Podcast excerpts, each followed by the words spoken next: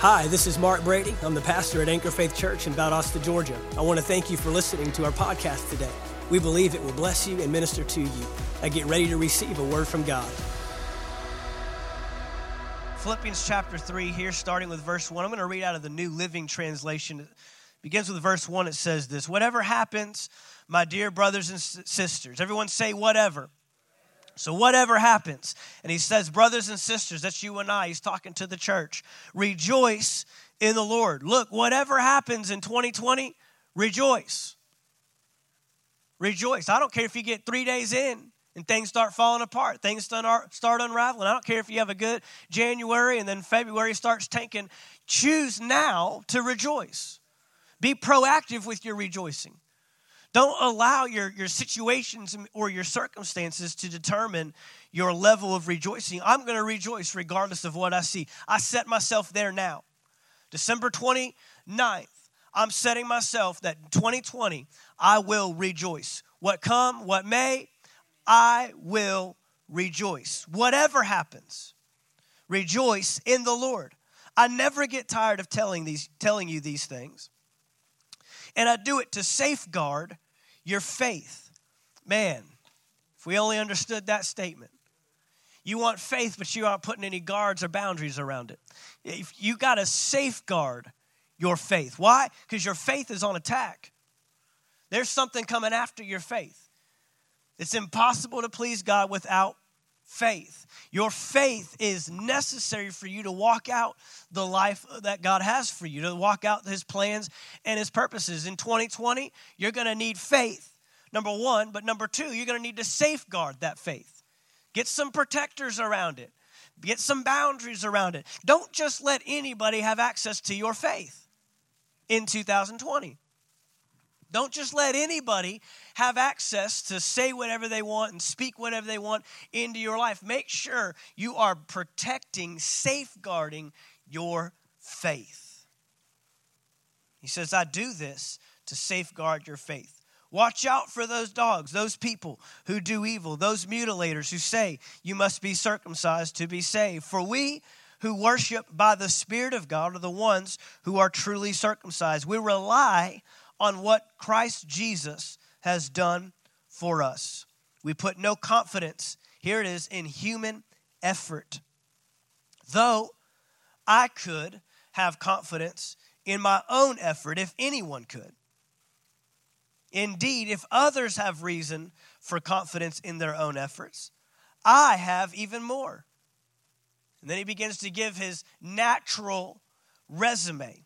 I was circumcised when I was eight days old. I am a pure blooded citizen of Israel and a member of the tribe of Benjamin, a real Hebrew if there ever was one. I was a member of the Pharisees who demand the strictest obedience to the Jewish law. I was so zealous that I harshly persecuted the church. This is Paul speaking. And as for righteousness, I obeyed the law without fault. I once thought these things were valuable. I believe in 2020 we're going to find out what's really valuable. What is really valuable? Where are you putting value? I once thought these things were valuable, but now I consider them worthless. Not just having lost value or uh, uh, you know gone down a little bit, but they're completely worthless. The things that I once gave my full interest, my full investment, uh, the things I once put all my effort into, now it, it was wasted. It's completely worthless. It contains no value at all. That's the worst kind of tanking. When you go from having what you think is valuable to having no value whatsoever. That's, that's what it must feel like to be a Dallas Cowboys fan. You thought you had something of value, and you found out it's completely worthless. It means nothing. And I'm from Dallas, so that's what that means. That's why I don't care about the Cowboys. That's why you root for the Patriots. All right, let's keep on going here. I've already lost some of you.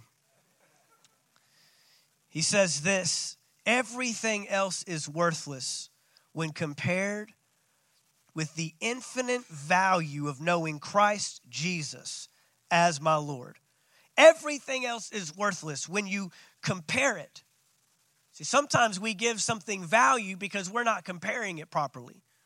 But when you actually does it stand up against? How does it compare to? When you actually find out what you should be valuing, everything else loses its value. He says this For his sake, I have discarded everything, counting it all as garbage, so that I could gain Christ and become one with him. I no longer count on my own righteousness through obeying the law. Rather, I become righteous through faith in Christ. For God's way of making us right with Himself depends on faith. I want to know Christ and experience the mighty power that raised Him from the dead. Then He says this I want to suffer with Him sharing in his death. So he once made other people suffer. Now he's saying, I want to suffer with him sharing in his death, so that one way or another I will experience the resurrection from the dead. You've heard the rest of this, and I'll get into that in just a moment. But the, the, the thing that I believe the Lord has laid on my heart closing out this year and, and, and catapulting us into 2020, title my message is Let It Develop. Let It Develop. And um, you know, I think that our, our culture and um, the day and age that we live in has lost value for development.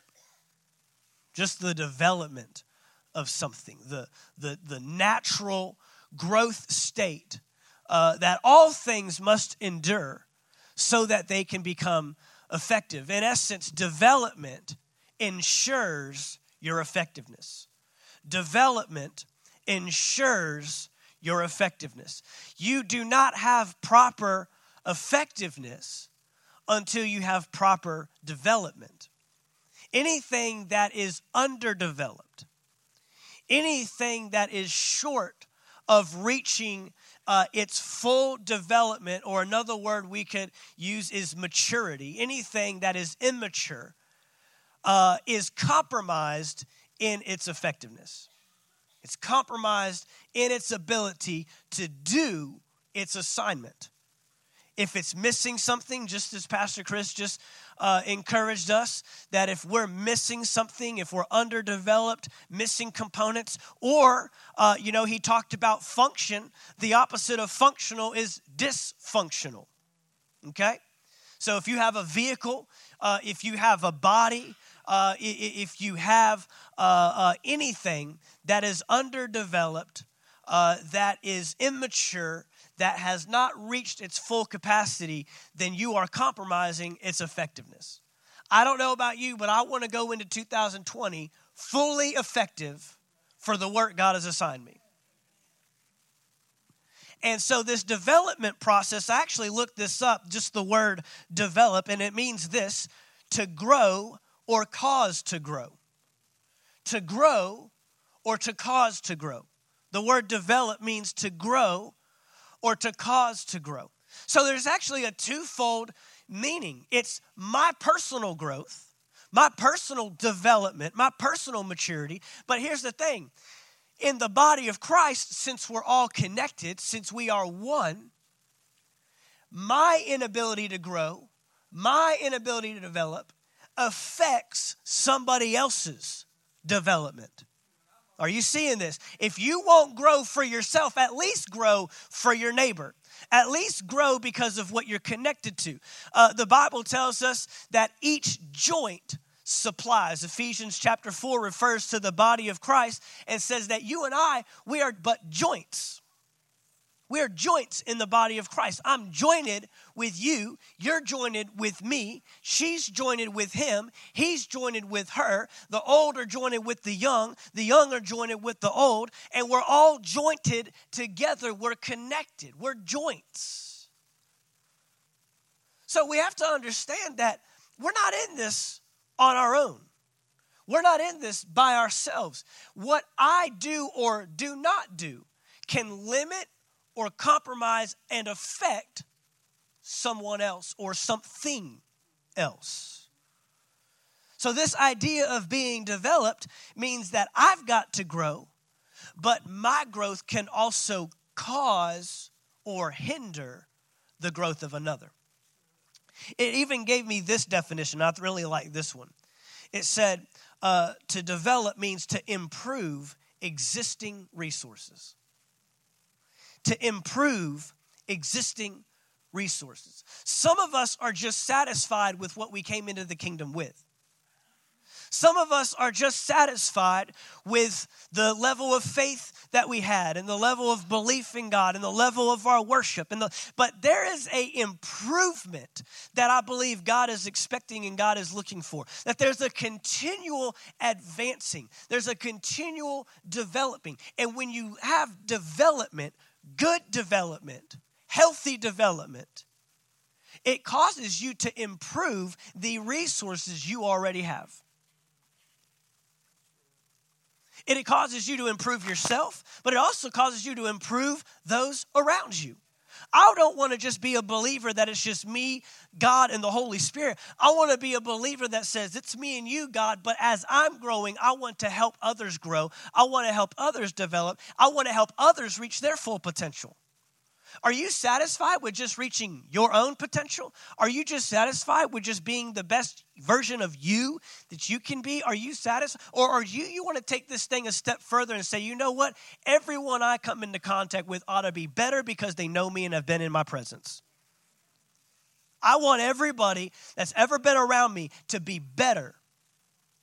I want to improve existing resources. You have resources. You have resources at your disposal. I'm reminded of the parable of the talents where Jesus gave to one five talents. He gave to another three talents. He gave to another one talent. And the one with the five and the one with the two were given resources. That's ultimately what they were given, that's what was placed in their care. They were given resources. But two out of the three decided that it wasn't good enough to just have resources uh, in, in, in, in uh, you know, to, to hold on to resources at their disposal. They said, we are going to improve these resources by trading and sharing and investing. And we know that the five came back with five more, and the one with two came back with two more. And then the one with one, he did what? He had no desire to improve his resources, just to hold on to his resources. And a lot of us do that. A lot of us are just thankful for what we have, uh, just thankful for what I've been given, thankful for what I have at my disposal, but we're not looking for ways to improve it, to expound upon it, to make it better and greater, and to ultimately leave a greater impact. To ultimately leave greater effectiveness with our assignment and on the world around us. It means to, go, uh, to grow or to cause to grow, and it means to improve existing resources. Development determines and ensures effectiveness. Development is where all the necessary characteristics and attributes attributes are established that allow you to be effective. Development is where all the necessary characteristics and attributes are established to allow you to be effective. I mean, in this building today, we have human beings. From the old to the young, they all have the same characteristics and the same attributes. But all of us, from the babies that were just born this year to those that have walked this planet for 70, 80 plus years, if you're in that category, have established those characteristics or attributes to greater or lesser degrees. And that degree determines your effectiveness. Because I know right now that we have babies that are, you know, probably within, I guess, eight months old. I don't, I don't know who our, who our youngest participant is, who our youngest attendee is. I don't know if that be Sophie and Sailor or Avonlea or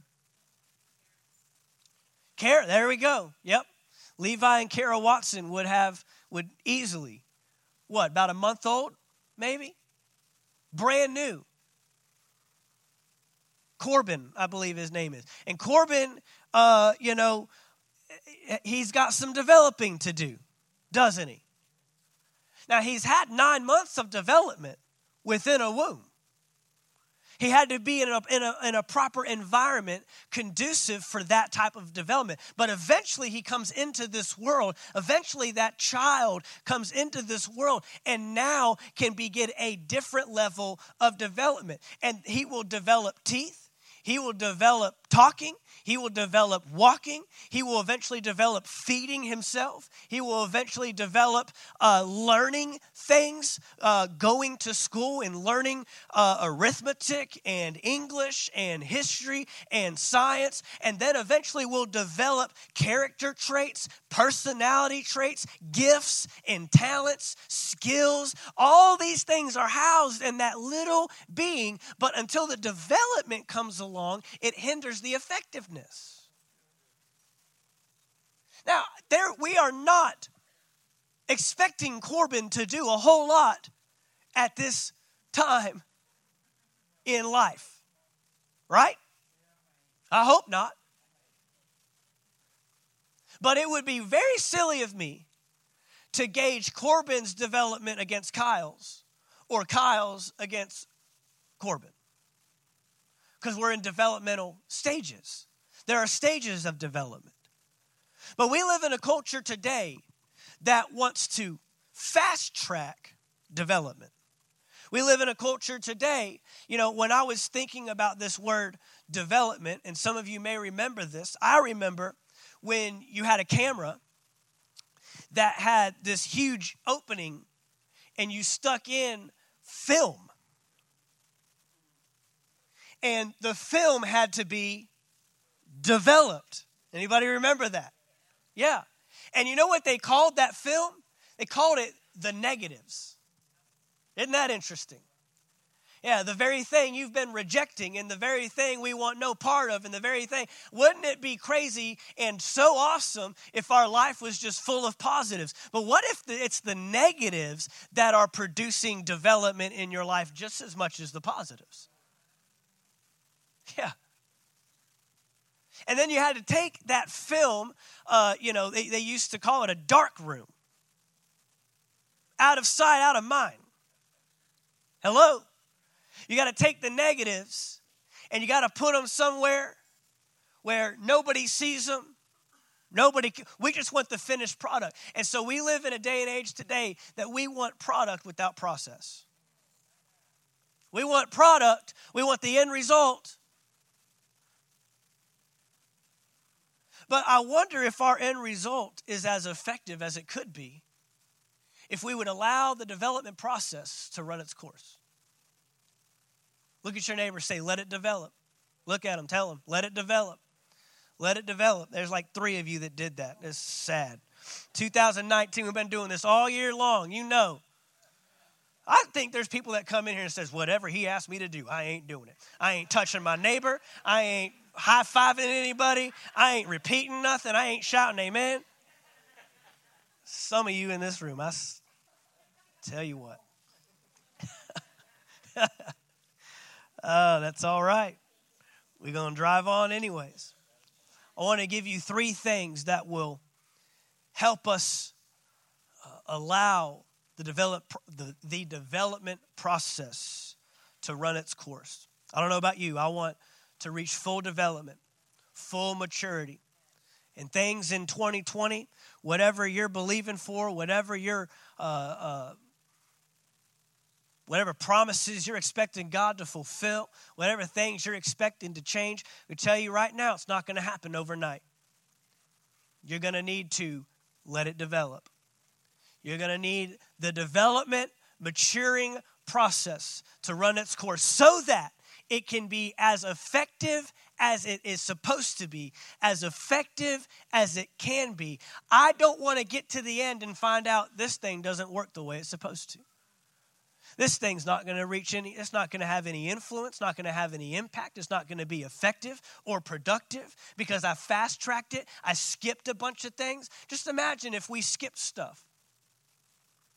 You know, and there's some things you might not care what the development process looks like, but you want to be insured that somebody did.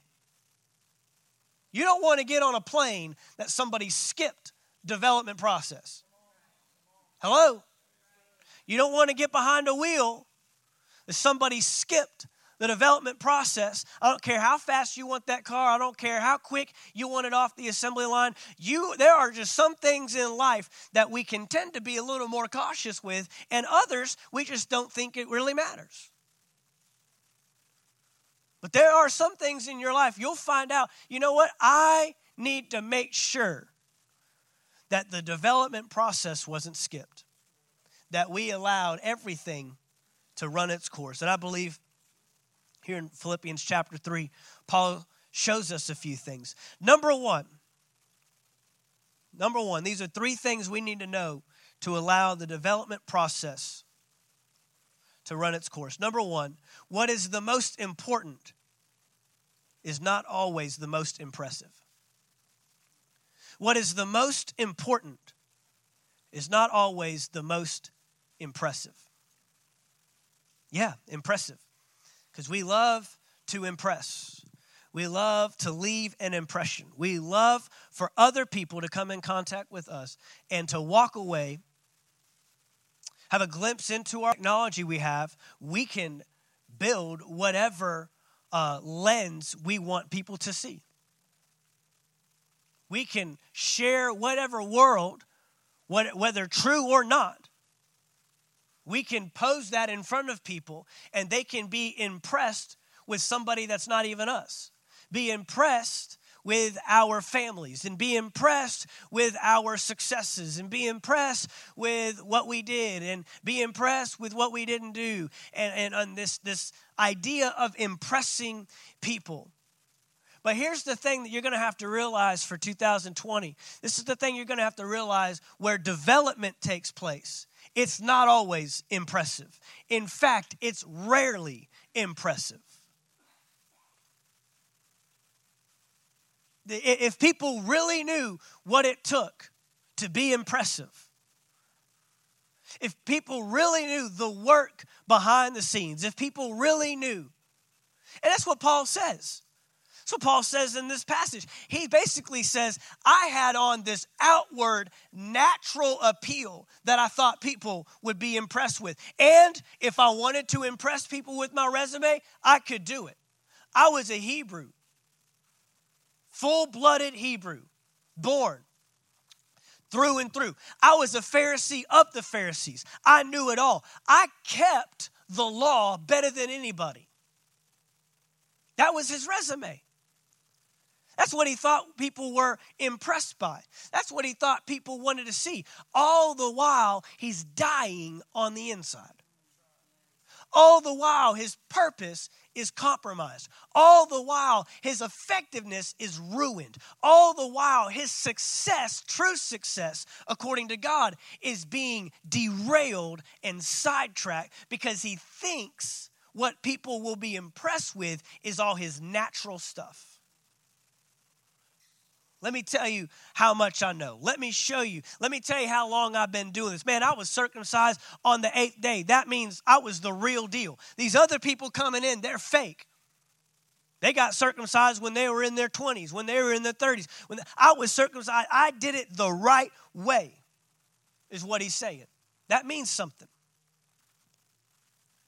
But what he's finding out is impressing God and impressing people are two completely different things. So, what is the most important many times is the least impressive. This is what you need to know.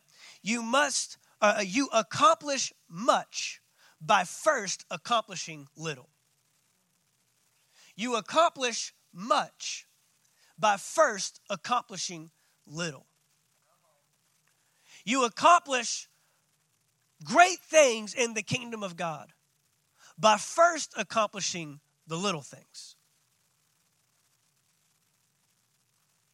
I can't remember how the exact statement goes, but it's something along the lines of, of your private life is of more value than your public life.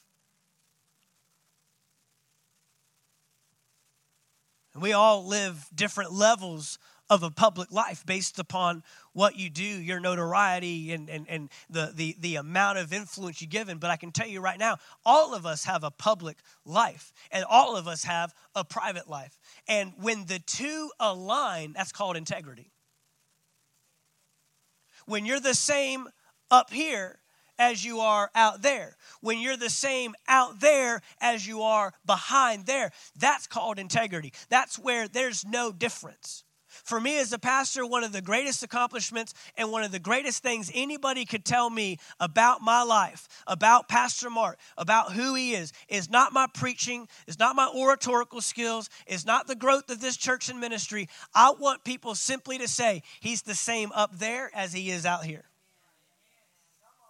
That's what I want in my life. I don't want any differentiation between private and public. I don't want any differentiation behind closed doors and out in the open where everyone can see it. I don't want any differentiation. I don't want any change. I don't want anything to be different, and you shouldn't either.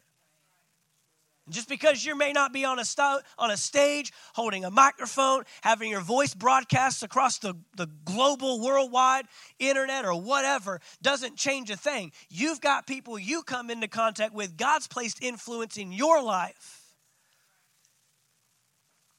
Sometimes we get so hung up trying to impress and we lose what's important. We lose what's really important. I want the little things to be just as important as my, in my life as the big things. I want the little things. You know, I know in, in, in leadership, you know, per se, it, it's a bad thing to be a micromanager, right? Nobody wants a boss that's a micromanager. But let me just go ahead and tell you something. The Holy Spirit is the greatest micromanager this world has ever seen. He knows everything about you. He knows every thought you think. He knows the numbers that are on the, the hairs that are numbered on your head. He knows every little thing. Of, he knows more about you than you know about yourself. He is a micromanager. And one day he will call you on all of it. You will stand before him for everything. It'll be placed on an altar, and we'll see what burns up and we'll see what sticks. We'll see what stays. That's really going to happen. I think we've lost sight of that. We don't talk about sin and we don't talk about judgment and we don't talk about the great white throne and we don't talk about we talk about Jesus as our savior but he is a when he comes back he's coming to divide and conquer he is coming to split things right down the middle. He's coming to make things black and white. He's coming on a great white horse. He's coming ready to judge nations, judge his people, and collect his redeemed. Yeah, he's a God of mercy and grace, but he is also, you cannot have mercy and grace without judgment. It's impossible. It's like you can't have good without bad.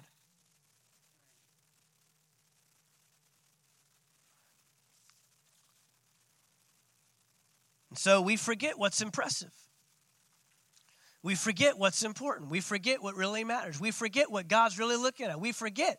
Well, God knows my heart. You're absolutely right. He does. At you have, of, of all people, we should be the ones most concerned about our hearts because we know He sees it. We know that he wants your heart. He doesn't want your behaviors. He doesn't want your actions. He, he, don't, don't go into this new year saying, God, here's all my resolutions. He says, I don't want your resolutions. I just want you. And out of that will flow resolutions, attitudes, habits, behaviors, patterns, thoughts. When I first make a priority, God, I'm living to please you. I don't need to impress God, He's already impressed by me. I'm his child. I'm his son. You're a daughter. You're a son of the king. He you already have that worth, but he wants you to live a life in line with the value and worth he's already placed on your life. He wants your life to produce the worth and value that He's put inside you. Are you improving the resources He's given you? So we need to discover what is important. We need to discover impressing and impressions are not what changes people. It's being successful in the assignment that God has called us to be. And if your goal is impressing others, you just simply will never achieve success. You'll never achieve success. You'll never achieve success. I think it was Billy Graham that said, somebody asked him one time if uh, his critics' voices ever bothered him or moved him. And he said something along the lines of, I don't live for the criticism of men. I also don't live for their praise either. Neither one moves me. Whether they praise me, whether they critique me, whether they criticize me, whether they lift me up, whether they talk good about me, whether they talk bad about me. It doesn't matter. My only goal is to be successful to the King of Kings and to the Lord of Lords, the one who's given me purpose, the one who's given me the, the assignment, the one who's placed the resources in my life. That's my only goal. It should be the same for us. Number two, how are we going to allow this developmental process to run in our life? Number two, we must discover that what is the most consistent is the least celebrated. What is the most consistent is the least celebrated. You know, it's an interesting thing that typically, not, not all cases, of course, but typically, when we are complimented on something, it means that we rarely do it. Because people get familiar and people come to expect what you do consistently. If you show up on time or prior to on time consistently, you know what? Eventually, people won't even recognize that. It's just come to expected. Man, that individual, they're always prompt. They're always, if we set a time, man, they're there. They're there early. They have things ready to go. They're not lagging behind. They're not struggling to get there. They're not delayed. Uh, but you get someone that, for the most part, has a hard time with time management. Look straight ahead. Don't look next to you. Don't look behind you. I tell you right now, that doesn't go away when you turn 18. No, some, some of us still haven't managed time. But you happen to show up one time early, man, just if people rave about you walking into a building on time, that's, a, that's an indicator I've got a time problem.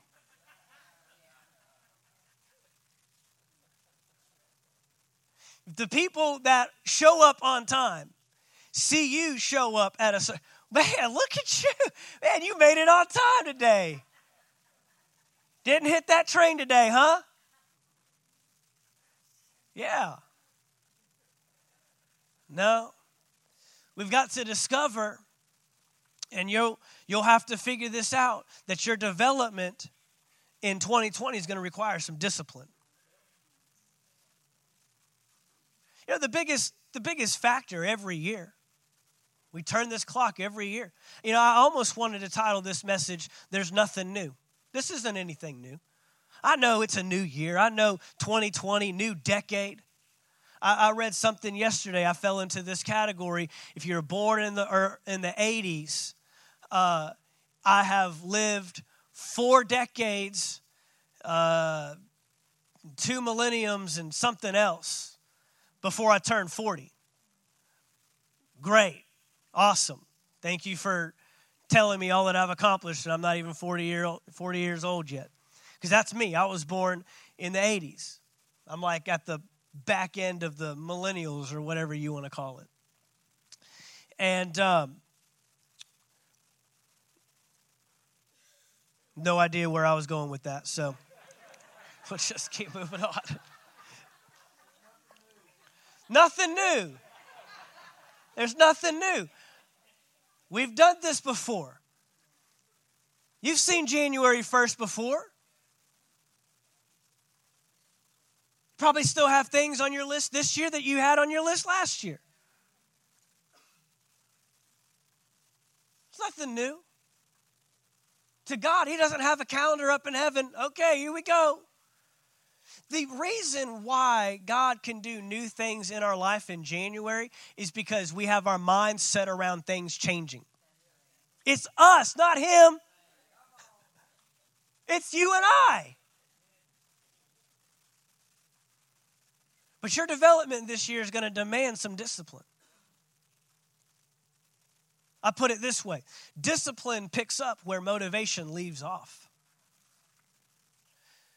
Yeah, we're motivated January 1 through January 31, February 28, maybe even March 31st. Maybe we'll get the first quarter in. But what happens when you're no longer motivated? If you did not put in some measures of discipline, you're going to find yourself celebrating things that really aren't worth celebrating. You're going to find yourself in a category of inconsistency. You're going to find yourself in a category. This is why I said that the things that you do consistently are often the least celebrated. You're going to have to get to a point in your life and in your walk with God where it may not draw everyone else's attention, but you keep doing it anyways.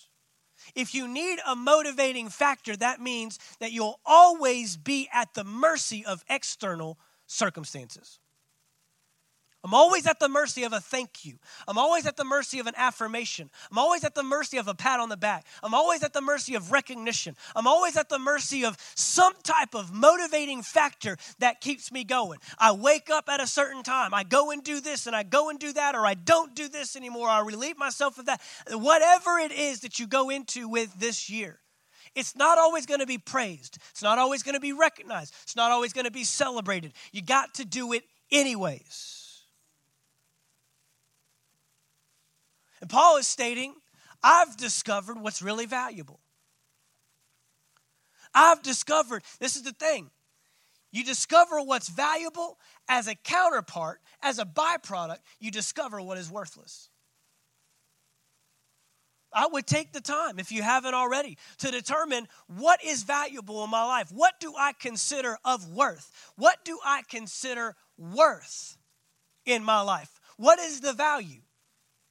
What's the value of my family? What's the value of my spouse? What's the value of my marriage? What's the value of my church, my church attendance, my serving in church, giving in church, being a part of the body of Christ? What's my value in the workplace? What is my value? And there you will find out what is also worthless. You'll find out what's not really of value. Then from there, you got to do one more step because you're not done. Because you know as well as I do, just because we say it's worth it doesn't always mean it is worth it. The greatest way to determine worth and value is time. You can put your spouse up on the top of the list, but if you don't give your spouse time, they're not on the list. You can put your kids on that list. Go ahead. But does the time reflect the value? Does it reflect the investment? What I do consistently is not always going to get noticed. Is not always. And so, again, if we're living for these external components, if we're living for these external uh, uh, parameters to determine what is valuable and not valuable in our life, you're going to find yourself giving a lot of attention to things that don't matter.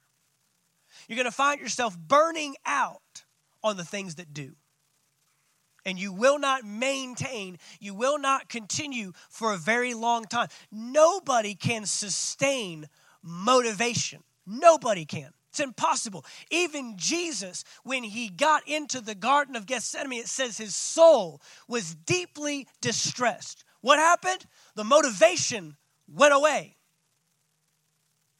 And discipline had to kick in and say, whether or not I'm motivated to do it or not, I'm disciplined to follow the voice of God. Thank God he was disciplined to heal when he was told to heal, to go where he was told to go, to do what he was told to, to do, to cast out what he was told to cast out, to raise up what he was told to raise up. Thank God he disciplined himself to follow the voice of God. So when he got in that garden and he said, I'm no longer motivated to do your will, I have a will, I have an agenda. I don't want to do this, but not my will.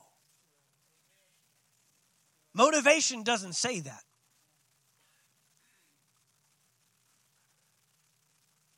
And see, even when Jesus had even his closest followers, closest friends, point out that, hey, you don't have to do this.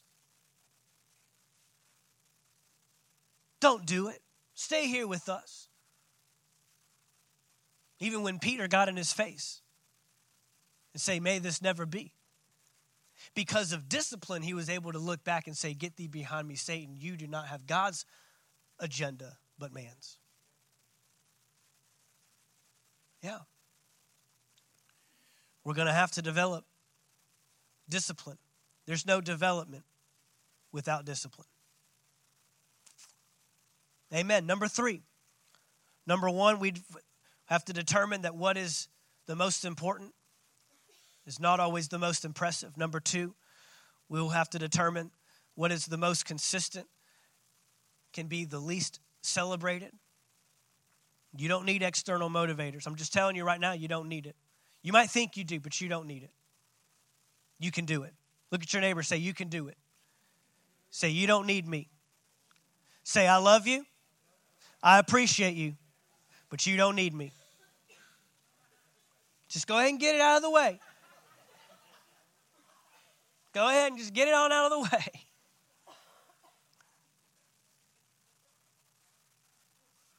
Number three, you realize Jesus went to the cross by himself. By him. That's only discipline. Nobody went with him. I'll go as long as you go. No.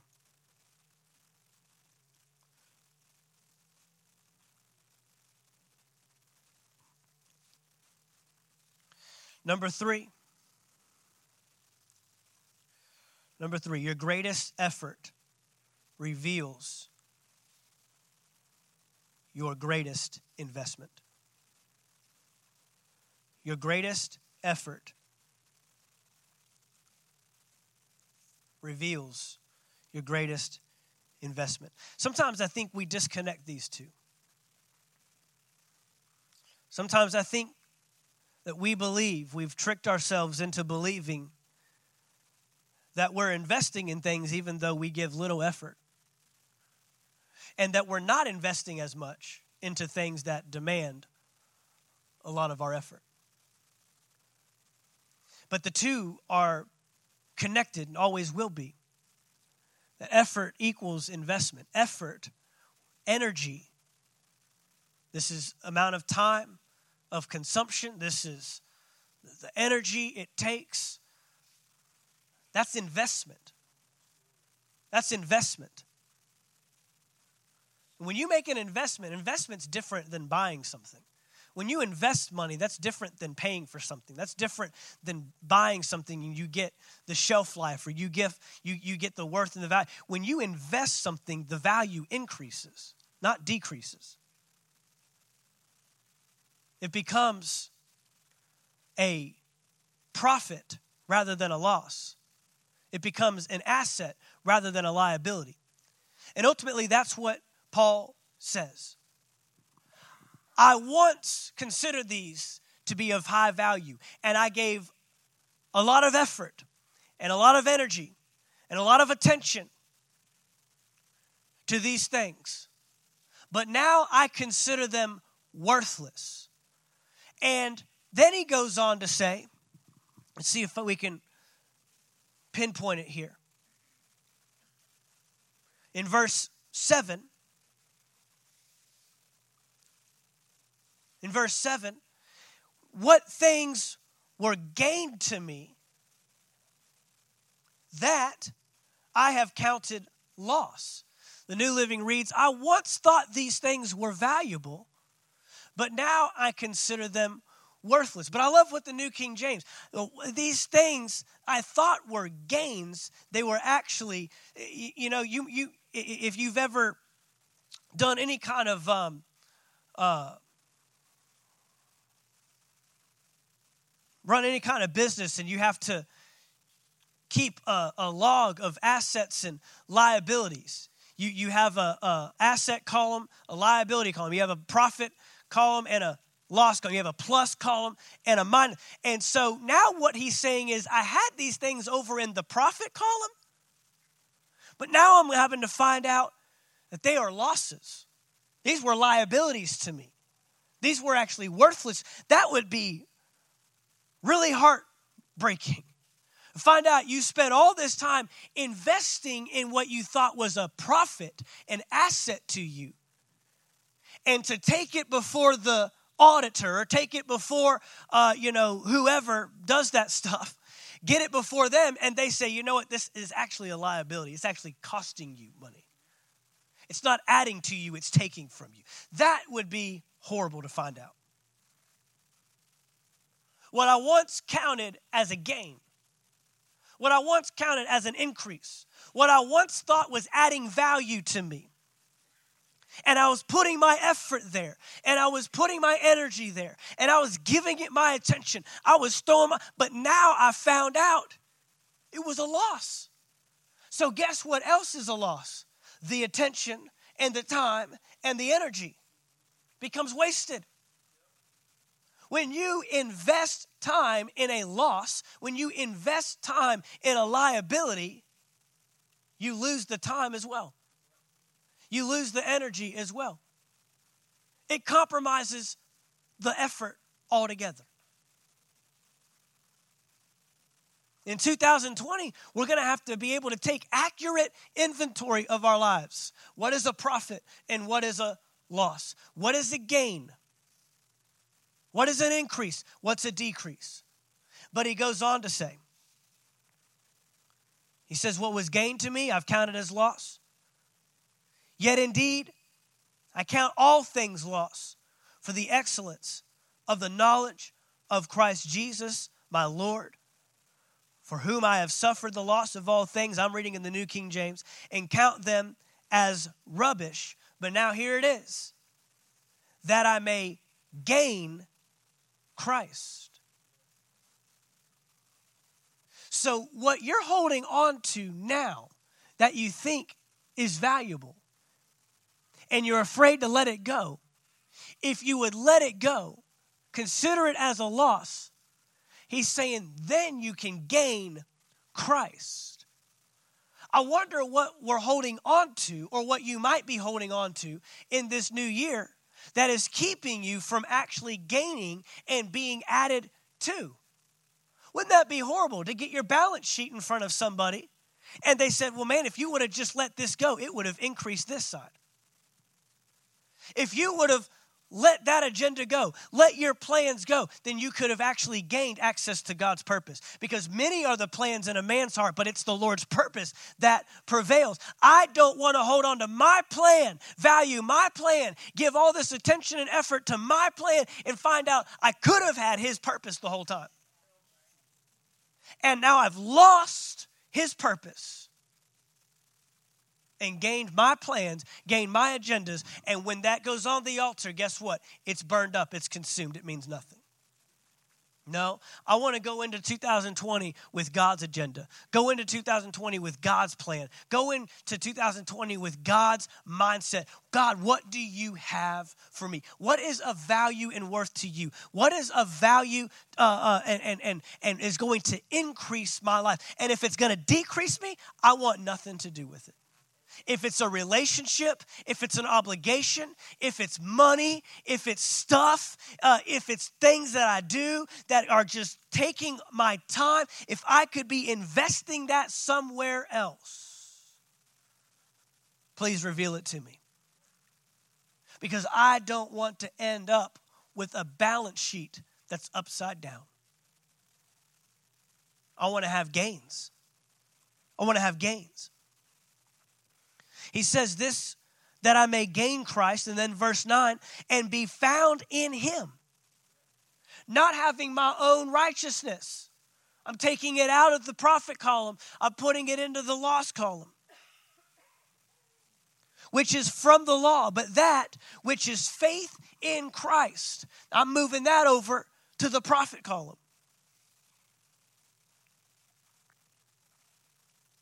Uh, through faith in Christ, the righteousness which is from God by faith, that I may know him and the power of, res- of his resurrection and the fellowship of his sufferings and being conformed to his death, if by any means I may attain to the resurrection from the dead. What's he saying? Now he's saying, all this stuff in my life that I thought were losses, now I'm finding out they were actually to my gain every subtraction, every negative, every failure, every time I didn't reach, every time I didn't achieve, every time I didn't think it mattered, every time I didn't think anybody saw it, every time I didn't think anybody noticed it, every time I thought I was even doing the wrong thing, every time I thought I was taking steps backwards. Now God is showing me my balance sheet and He's lining all those things up under the other column. And now I'm finding that that loss was to my gain, and that sacrifice was to my benefit, and that failure was actually for my achievement, and that was actually success.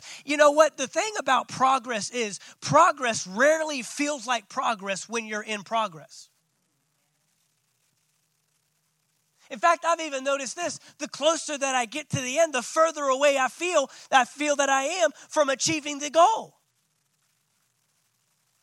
Sometimes the most dire, dark scenario means you're right on the cusp of walking into what God has for you. Ask Jesus. When every single one of his disciples and followers and friends, confidants, I mean, he's already being accused falsely by the enemy. It'd be nice to have a couple people go there with you and say, Man, I know this guy. I can vouch for him. He's a good man. Your accusations are false, right?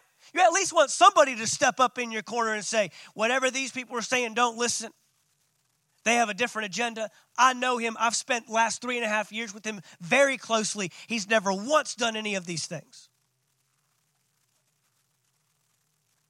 And then Peter, by a fire, says, I don't even know the guy. Never met him. I'm not that guy. I'm not that person. And adamantly, three times, deny even knowing Jesus. And for Jesus, what he thought, what looked like a loss, was a gain. Because he went back to Peter and he said, Peter, do you love me? Feed my sheep. Peter, do you love me? Care for my sheep. Peter, do you love me? I wonder what in our life we've been thinking is in the lost column the hurts, the pains, the failures, lack of achievement, lack of recognition, lack of affirmation, people leaving us, losing jobs, losing homes, losing money, sickness and disease. And none of it was brought on by God. None of it was brought on by Him. He only has good plans for you, to plan, uh, plans to prosper you, plans to, for your success, plans for your achievement. He, he even tells you how to be successful. Why would God, that wants failure on your life and want detriment to your life, tell you how to be successful? That's not a very good plan. No, he says, I want you to prosper spirit, soul, and body. I want you to prosper in every arena of your life. I want you to prosper socially. I want you to prosper mentally. I want you to prosper physically. I want you to prosper financially. I want you to prosper spiritually. He wants prosperity for you. He wants increase for you. But when the when when the when the losses come, success.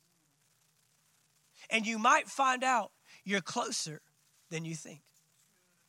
You might find out you're closer than you think because he goes on here in verse 12. Look what Paul says here in verse 12.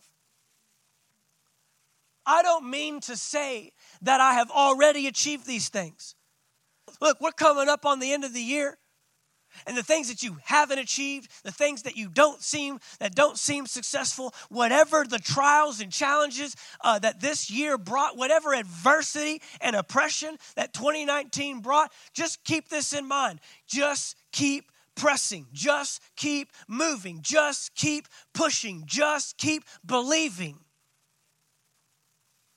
Yet, God is not done with you yet.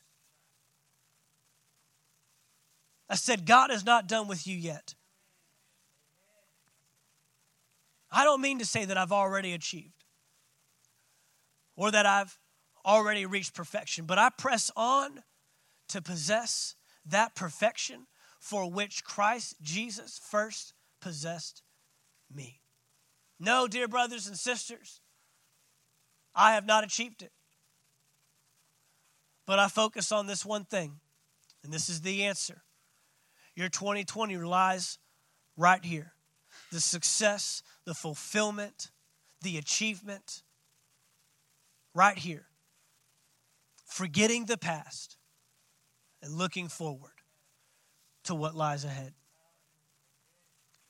Good or bad, success or failure, whether it agreed with your plan or it disagreed with your plan, whether it went your way whether you came out on top or you feel like you came out on bottom. Forget the past, press ahead. Forget the past and press ahead. I press ahead. I'm looking forward to what lies ahead. Man, it's dangerous if you're not looking forward. You can run into stuff. You can derail your purpose, derail your assignment. Get your hopes up, get your head up, look ahead the race. If you haven't reached the end of your race, you're still running. If you haven't reached the end of your race, you're still running. God still has a work He's doing in you, God still has a work He wants to do through you. I don't care how dire it is. I mean, I care, but I but I don't.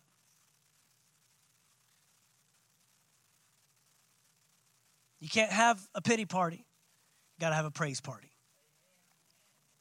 That's why he started out by saying, brothers and sisters, whatever happens, rejoice in the Lord. Because you're going to forget the past, anyways. And you're going to press on. Forget the past. Forget the past. Worship team, if you come. Forget the past. Forget the past. Throw that verse back up there. He says, I press on to reach the end of the race, to receive the heavenly prize for which God, through Christ Jesus, is calling us. He's calling you. Guys, Paul is writing this from a prison cell. Paul is not writing this from his own library. Paul's not writing this because he's receiving overwhelming amounts of donations toward his ministry. Paul's not writing this because he's raised up so amazing so many amazing followers. In fact, two chapters or one chapter earlier in Philippians chapter 2, Paul makes this statement, I've got nobody running with me except for Timothy. I've got nobody that I can even pass this thing on to but Timothy. Timothy cares for you the way I've cared for you. All others have sought their own interest. Everyone else is abandoned, everyone else is neglected. Paul's not writing this with honestly a great outlook. When he says, I'm looking forward, he's looking through bars on a jail cell, looking forward sitting around stuff that you don't want to know. He's not writing this from comfort. He's not writing this from a resort. He's not writing this on a cruise. He's not writing this as the head of a successful ministry. He's writing this probably in the back of his mind, wondering did anything I do matter? Did any of this really make a difference? I got one guy. I don't even know if this letter's going to make it to where I intend for it to go. He doesn't know he's writing the two thirds of the New Testament. He doesn't know you and I are going to sit here in, uh, on the cusp of 2020, reading His words, being encouraged and urged to go into the new year with all of our comforts and all the things that we have in our life. Using words from a, pra- a prison cell where He says, Whatever happens, I urge you to rejoice. Forget what's behind.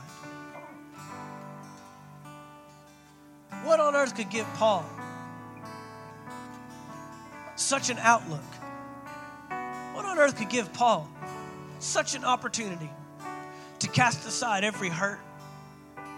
You know, he even gives his, uh, his resume and he says, Man, I've been shipwrecked, I've been beaten, stoned, I was left for dead once. How many people can put that on their resume? I died. Still going still plugging. But then after all that, he even said this I've even had people that I thought were with me come against me. That once stood right by right beside me. That's probably the one that hurt the most. I'd take 49 lashes on my back any day against having another friend that I invested in, counted on, believed in, poured my life into, walk away from me and refute everything that I've said. In the book of Acts, he even said, daily concern for the churches. Still cared for those churches. Still cared that their needs were met, even though his weren't. Still cared that their mission and their ministry would be successful, even though he was on the cusp of having his head taken off. And he knew it. He knew it. To be absent from the body, to be present with the Lord. He even mentions in one writing, I'm betwixt between the two. Do I go ahead and go on to be with Jesus? Do I stay here and persevere with you? But for your sake, I'll stay. Why am I saying this? The reason why Paul could write this book of Philippians is because he would allow the development process to take place. He recognized that what's important is not always impressive. He recognized that what I do consistently is not always going to be celebrated. And he recognized that sometimes my greatest efforts have to be given to things that look like they're yielding the smallest investments.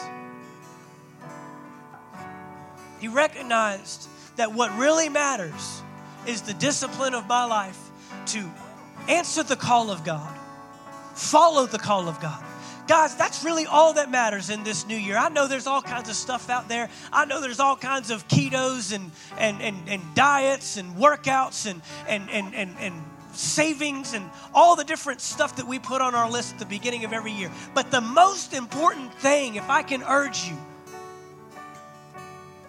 is you've got to answer and follow the call of God on your life. That is the only place of success. And you know, out of all these things, now I was listening to some of the bowl games yesterday, got a chance to watch the last one last night. And these guys with just extreme talent, extreme abilities, gonna go on to the NFL, make millions of dollars playing a game, entertaining people. And not everybody's born with those gifts. Not everybody's born with those abilities. Everybody in this room, we don't have the we, we don't have the same talents and skills and abilities. And you know what is the greatest way to crucify your gift is compare it to somebody else. You want to destroy the gift and call in your life? Compare it to somebody else's. You'll never walk it out. But out of all those talented individuals, out of all the gifts and the skills that they've acquired, learned, God given abilities, height, speed, strength, agility, arm, they have something that every single one of us in this room has the ability to develop. It's called discipline. You can do it. You're not born with it.